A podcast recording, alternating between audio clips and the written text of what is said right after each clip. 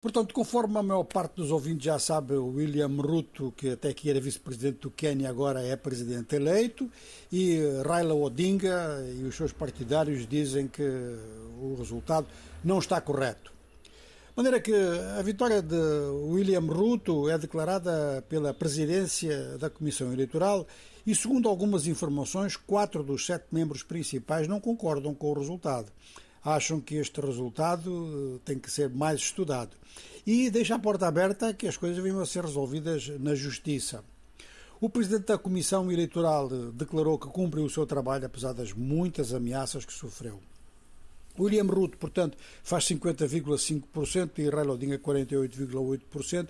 É um Quênia bastante dividido em matéria de opção política, mas isto não significa divisão em relação aos grandes problemas nacionais, porque no fundo os dois candidatos abordaram os mesmos temas com posições relativamente próximas, ou seja, que a diferença estava mesmo nas duas personalidades.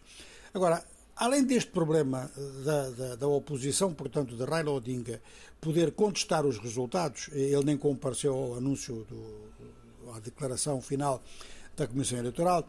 Além disso, há outros problemas a resolver, que são os problemas de governabilidade a nível do legislativo.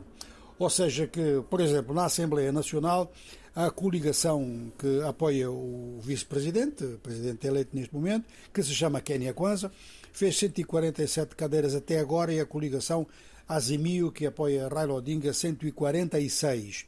Há 18 independentes e faltam ainda algumas cadeiras, 38 ainda para, para serem designadas. De forma que temos aqui uma situação muito parecida com a situação do Senegal, embora não de forma tão apertada, mas os candidatos independentes vão realmente decidir a maioria presidencial.